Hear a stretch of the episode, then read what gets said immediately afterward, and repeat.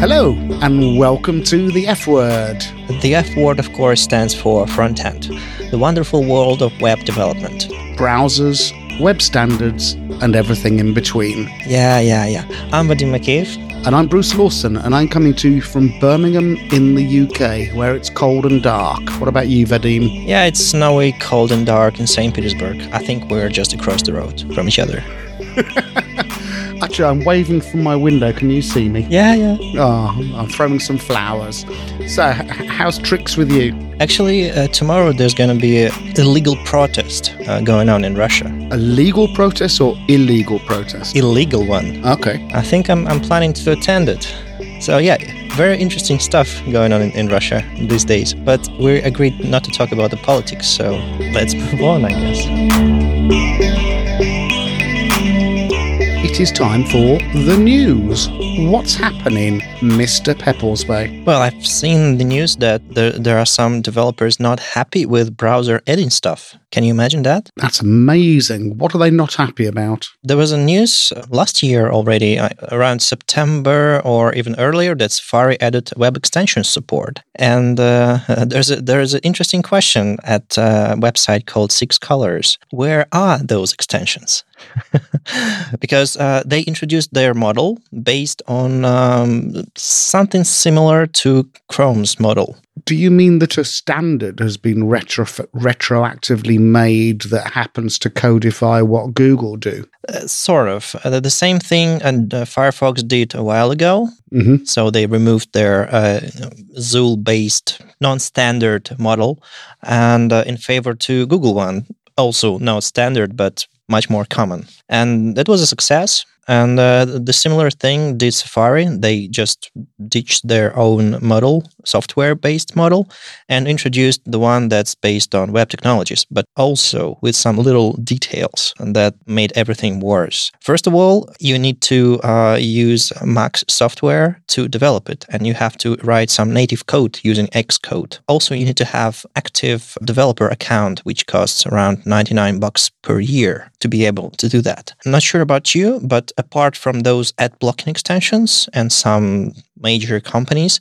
The rest of the extensions are just personal projects of uh, developers. And they're developing their own tools. they rarely make money out of them. Well, there is a model you can sell your extensions to uh, some some shady companies, but it's not a the good model I would suggest. So to be able to not make money on your extensions, you need to spend some money to publish it to Apple uh, Store and uh, have a um, sort of uh, software-based wrapper against uh, around your extension to be able to install it in Safari. They did the right thing, moving their extension model to web technologies, but they somehow failed to implement it. And uh, there is an interesting article I mentioned before uh, by Jason Snell. He asked a number of developers if they're happy, if they're planning to uh, move, uh, if they're planning to port their extensions to Safari. And uh, yeah, I, I see a number of different answers to this question. Some of them are planning to do so, some of them couldn't be bothered. I completely understand that. With um, the client I've been working with since September, I've been making an extension mostly for in house use, but because we forked an existing project, um, my boss has said, We've made it better. Let's put it back. And if anybody wants it, they can have it. But even though they're not short of money, the extra step of paying 99 bucks to be an Apple developer and little old me in my lunch hour learning how to bake a little bit of special Apple code with Xcode just ain't going to happen. Why would I do it? Yeah, I've seen a number of uh, people uh, from developer community trying to port their extensions to to uh, Safari model, and uh, one of them is from uh, Chrome DevRel. I forgot his name. I think he ported his extension that mimics this behavior, so you can link to any text on a page. So it's a built-in functionality in Chromium, and he ported it to Safari. What is the extra step you have to do? Given that web extensions is using web technologies, what is the purpose of this extra weird wrapper that you have to do? I guess they don't have a proper uh, store for extensions. They only have a store for applications. So they use uh, probably the same sort of platform for both for iOS and uh, Mac. So they uh, decided to to use the same platform. So to be able to publish something on this platform, it has to be an, an application, native one. So you have to basically write an application as a wrapper to your extension. That's that's how it works. Probably there is a reason uh, for that concerning security and some other issues probably or maybe helps with the review process i don't know on one hand there is a huge problem in uh, in extensions world it's full of crap, really. Some fraudulent extensions, some authors trying to trick you or steal your money or passwords or show you ads. Yeah, a lot a lot of extensions doing doing weird things if you install them, and and it's really hard to uh, regulate the huge number of extensions. So Google is trying to do so, but it's not like they're failing to do so, but they're definitely struggling. On the other hand, you can regulate everything and you can put a lot of uh, barriers in front of developers and you'll have like 100 extensions not 10,000 and you'll have much easier life and you, you you won't have to automate it and hope for the best. Now i understand. So extensions are full of evil people who are scraping your data. Yep giving you nonsense and subverting your security and selling your information. And so are apps. So it's entirely understandable why Safari treat them the same. No, I mean, uh, Safari is trying to play this, uh, well, Apple is trying to play this role in the community that they care about security and they care about their users. And uh, mm-hmm. if they collect information, they collect it anonymously and only for themselves. They're not selling this information. That's a lot these days, mm-hmm. really, because uh, I think the main problem is not the collecting information, but selling to it to third parties. Well, it's it's the biggest uh, part of the problem and Apple is just keeping it for themselves, or they're just keeping it. On it uh, they, they keeping it on your device, like they advertise and in their announcements.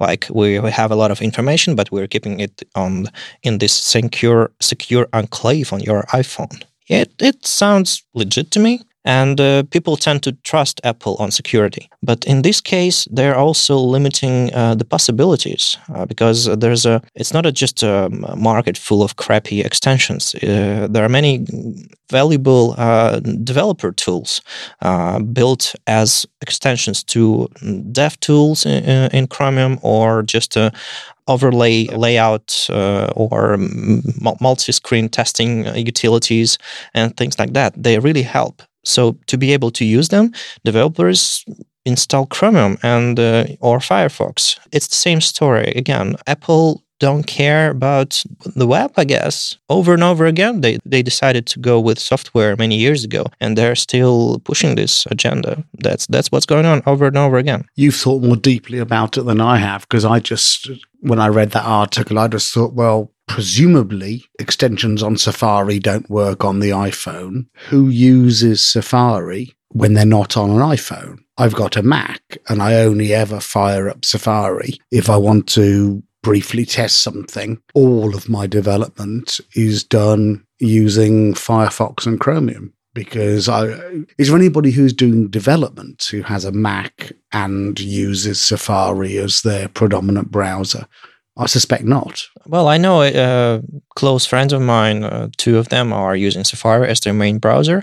Well, they enjoy using Safari as their browser, not developer tool. But once they go to actual, once they're doing actual work, they have to use either Firefox or Chrome or both of them for different kind of tasks. So it's not that simple as a user, I also enjoy using Safari on my on my phone, or maybe it's just Stockholm syndrome because I don't have a choice really. Mm-hmm. And um, Personally, I would use Safari. I don't have a problem with Safari on desktop, for example, but I'm a developer and uh, I need more from from browser uh, in terms of APIs, in terms of tools, in terms of extensions that I can install. Mm-hmm. Mm-hmm. Also, I use uh, since I'm a developer for for many years, I also developed a, a number of extensions for myself, and uh, I I always try to port uh, those extensions to different platforms. I have um, five or six extensions for different use cases, and uh, I I usually test them in those browsers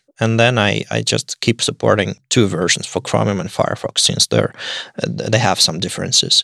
But for Safari, I don't think i am gonna spend extra almost hundred dollars per year and uh, like a, a, few weeks of work to just support um, Safari because even uh, if I do uh, support Safari, I don't have um, users on Safari for my extensions because they're not developers. Uh, I don't see many developers using Safari for developer needs.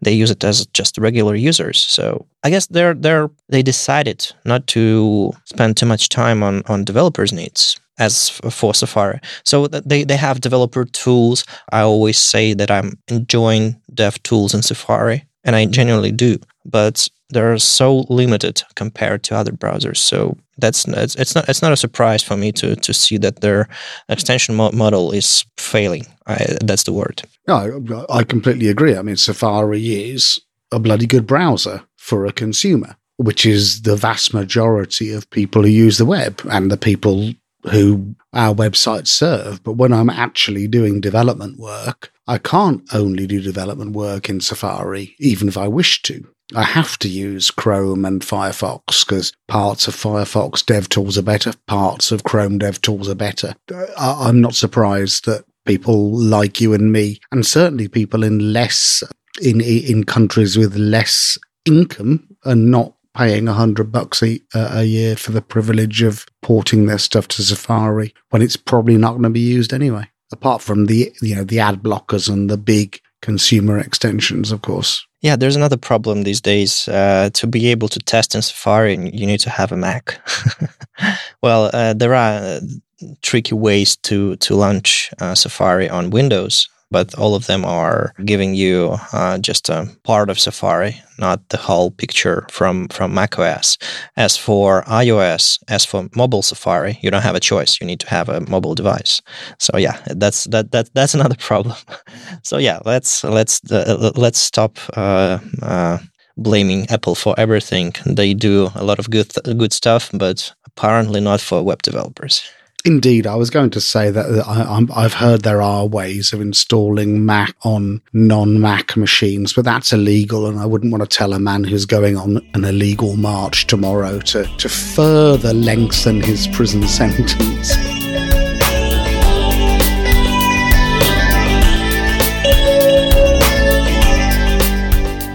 So what's next, Vadim, on the news? I saw uh, Miriam Suzanne posted the, this uh, at the end of December, I believe. Uh, she posted a, a number of uh, drafts that uh, improve CSS for um, developers' uh, needs, and and one of them just hit the W3C official draft. Mm-hmm. The first pu- the first public working draft of CSS cascading and inheritance, which is um, quite the title. Oh yeah. So uh, as you know, CSS is cascading mm-hmm. style sheets. So the first C is uh, important one, and uh, the cascading nature of CSS it's always that drives developers crazy because the only sane way to do to uh, deal with cascade is to either put something later in your code so it will take precedence or to, to fight the specific specific i'm not going to able to to say this word even even native english speakers find it difficult specificity just like he said and uh, to fight this thing uh, with uh, some important or some extra selectors and that w- weights more. I'm going to stop and disagree with you there. The only sane way to deal with the cascade is to understand the cascade. Most people don't understand it, so they f- they're fighting something that they don't adequately comprehend. But nevertheless, carry on. That's true. But um, I was explaining the way the regular people solve this problem, not just uh, W3C members. and so the solution is to introduce a new uh, at layer uh, thing. I don't know what's the, what's the what's, what's the proper name for this thing, like at rule maybe. There is, there is a posh name, but I can't remember what it is, and everybody calls it an at rule. So let's go with that. Let's call it at at rule because it start starts with at, and there is a new at rule uh, called layer, and it will allow you to introduce your own layer, or they used to be called origins before, and this uh, spec uh, decided to rename it to layer. So um, imagine that you have some HTML plain HTML opened in your browser. And usually it looks like absolutely naked, but not fully naked because there are some styles already applied to it, styles from the browser. And browser styles is one origin of styles that you're getting. When you're applying some of your code, so including some CSS to your page, you're applying a CSS from another origin, or in the future we will call it from another layer. Because they're not origin they're nothing to do with like CORS for example which is Mm, yeah, cross yeah, yeah. origin It, it's not origins in in that specific sense Yeah, it's rather a source, different source of styles, source or origin, or yeah, layer is a better word. When you apply those um, styles over browser styles, you don't have to you don't have to fight specific ah, this thing. S- specificity what we'll do what we'll do is we'll just make a little a little audio snap of me saying specificity and then you could just press the button have a big red button on your desk like like uh, real podcasters, right? exactly so yeah, um, so you don't don't have to fight. It will take precedence over uh, user agent styles. The same happens when you use some third-party library. For example, you're including some Bootstrap code, and you're including it at the head of your document. And to be able to uh, modify those styles, you'll have to specify uh, your own styles later in the code. So w- they will take precedence over Bootstrap styles. Mhm. And this um, solution to uh, to specify something later, so it could overwrite some previous styling, is kind of fragile. Mhm. And this cascading inheritance level five spec allows you to specify uh, the order of importance, you might say, manually. So you can include your origins or your layers in any way you want. You can mix them if they wrapped into layer at rule. And if you have those names of those layers specified in specific order previously. So you can specify that your styles take precedence over bootstrap styles, even if Uh, bootstrap styles go later in your code. Is it only later? Am I saying even if the bootstrap styles are later, I want the at Bruce layer to take precedence? Or am I saying I want the at Bruce level layer to take precedence over everything, regardless of whether it's later or more specific? Yeah, both the order and Specificity.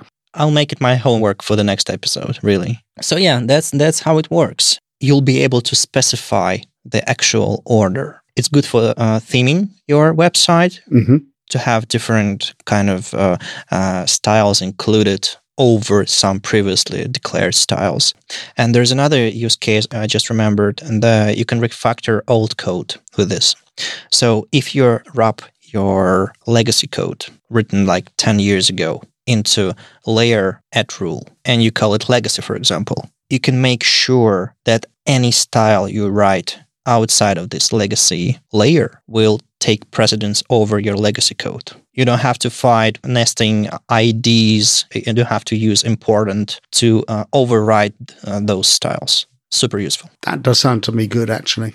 No, I, I, was put off because when you said, you know, take back control, that's been such a terrible thing for the UK Oh, and the US over the last few years that, uh, that that immediately upset me. But uh, but now you're giving me a concrete use case without the uh, the call to right wing populism. Then yeah, I'm I'm behind it. I'm not gonna say like to make Cascade great again or nonsense like that to to further uh, offend you. So And I think the uh, well, this sounds like something to keep an eye on. I mean, it's a first public working draft, and therefore Yeah. it is by no means, folks, should you be typing in, you know, you know, if you want to call things at Vadim and at Bruce, we wouldn't be sad, but e- even so, don't because um, this is by no means in browsers yet. This is really the very, very first draft of something that's it's going to take time to come to browsers, but the fact there's a first public working draft is kind of indicative that it's going to get there at some point. You know, things that are in first public working draft are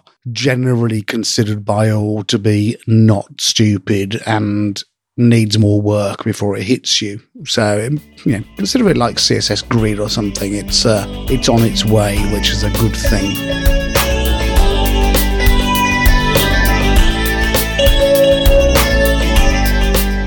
And talking of on its way, and talking of a good thing, the first public super, super, super rough draft I've written on the back of my envelope in crayon draft of the Web Content Accessibility Guidelines 3 is out, which is the, uh, yes, uh, the W3C guidelines for making things accessible, and WCAG 3 is out for comment. If these things matter to you, stay tuned. If you are somebody who uh, works with this stuff day to day, don't just stay tuned, get commenting because it's an entirely different model it's an entirely different way of thinking. It only came out yesterday, so I haven't really looked at it in great detail. But um, the man who knows everything, Patrick Lauke, has already um, put his Lauke seal of disapproval on it. Patrick is grumpy again.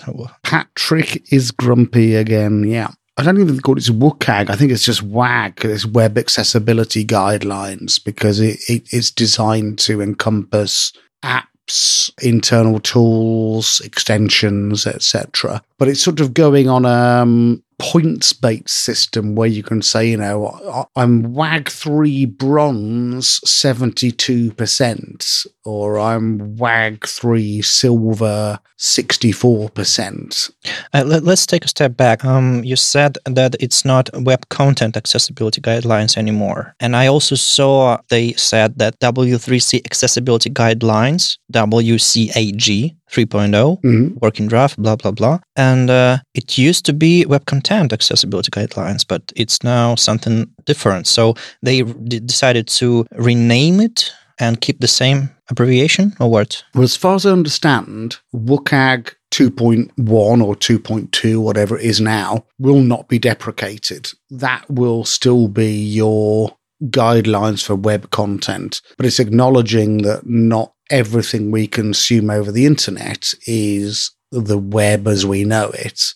Right. And and certainly in, in the current contract I'm working on, you know, we're doing forgive me, Vadim, for I have sinned, uh, React Native stuff that compiles down to iOS and Android. And it's like, well, the only standards that we can sensibly apply to this are the WCAG guidelines, even though technically this isn't web content, because although it might have been authored using web stuff, it's compiled down to you know whatever actually lurks behind the scene in Android. I don't know, is it is it C? Is it Swift or Swivel or? Uh, well, it's Java probably, but uh, so yeah, they, they, they usually compile it into native code, but they control it via JavaScript. So they have JavaScript core from WebKit running inside of it and controlling everything. So yeah, basically it's not web anymore. Yeah, but nevertheless, the, the, the best guidelines that we have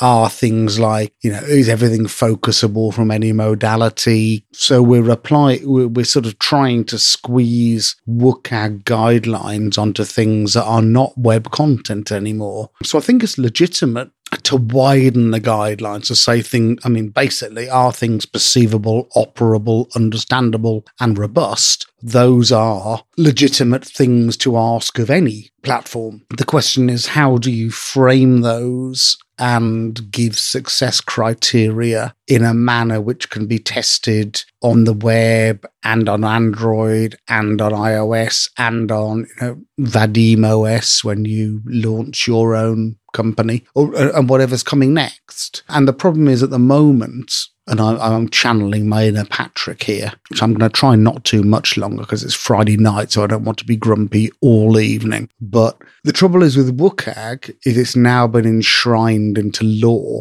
in many countries. WCAG 2.1 is effectively law, yeah, and therefore you can't change it because legislation sits upon it, if not written down de facto legislation sits upon WCAG 2.1. So they can't change that. So WCAG or WAG 3 attempts to be wider ranging, but then are the success criteria so hand wavy that they can't actually be sensibly implemented by a developer. I'm not talking about, you know, a massive company who has hundreds of lawyers. I'm talking about a, a conscientious developer working on her own who wants to do the right thing. Isn't it uh, why they call it guidelines, not rules? Mm, in the same way as they call W3C standards, they call them recommendations when Yeah, we call yeah. them standards. So uh, that I mean that that's um, I hate to say that, but you're playing with semantics there. But uh, but again,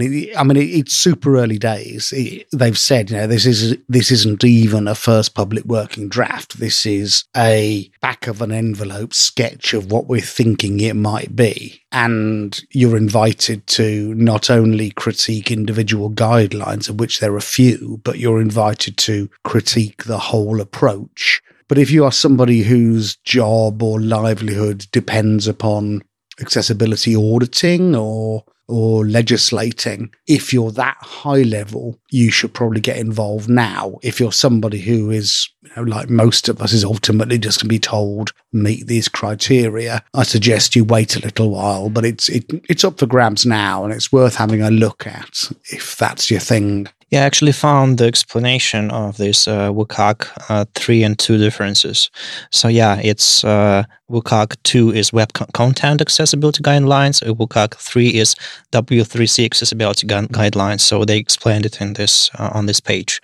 I wonder if they're going to uh, develop this uh, 2 line further, or they're just going to stick to line 3 as default for every platform. I mean, the thing is with WCAG 2, you know, it, its subversions is actually nobody really looks at that. Everybody looks at the techniques for meeting the the criteria because that's where you actually get the the stuff that you can implement. So I imagine that there'll be a WAG 3 stuff you can implement on Android, stuff you can implement on iOS, stuff you can implement on Vadim OS, and stuff you can implement in HTML. And that's okay. Mm, yeah. That, that that's not a bad thing. It just means that those of us who are doing contracts in which we're obliged to look at React naive things in iOS and Android, we, we at least have some guidelines that we're sure apply to us. Because at the moment, it's a very grey area. It's like, does this meet accessibility criteria? Well,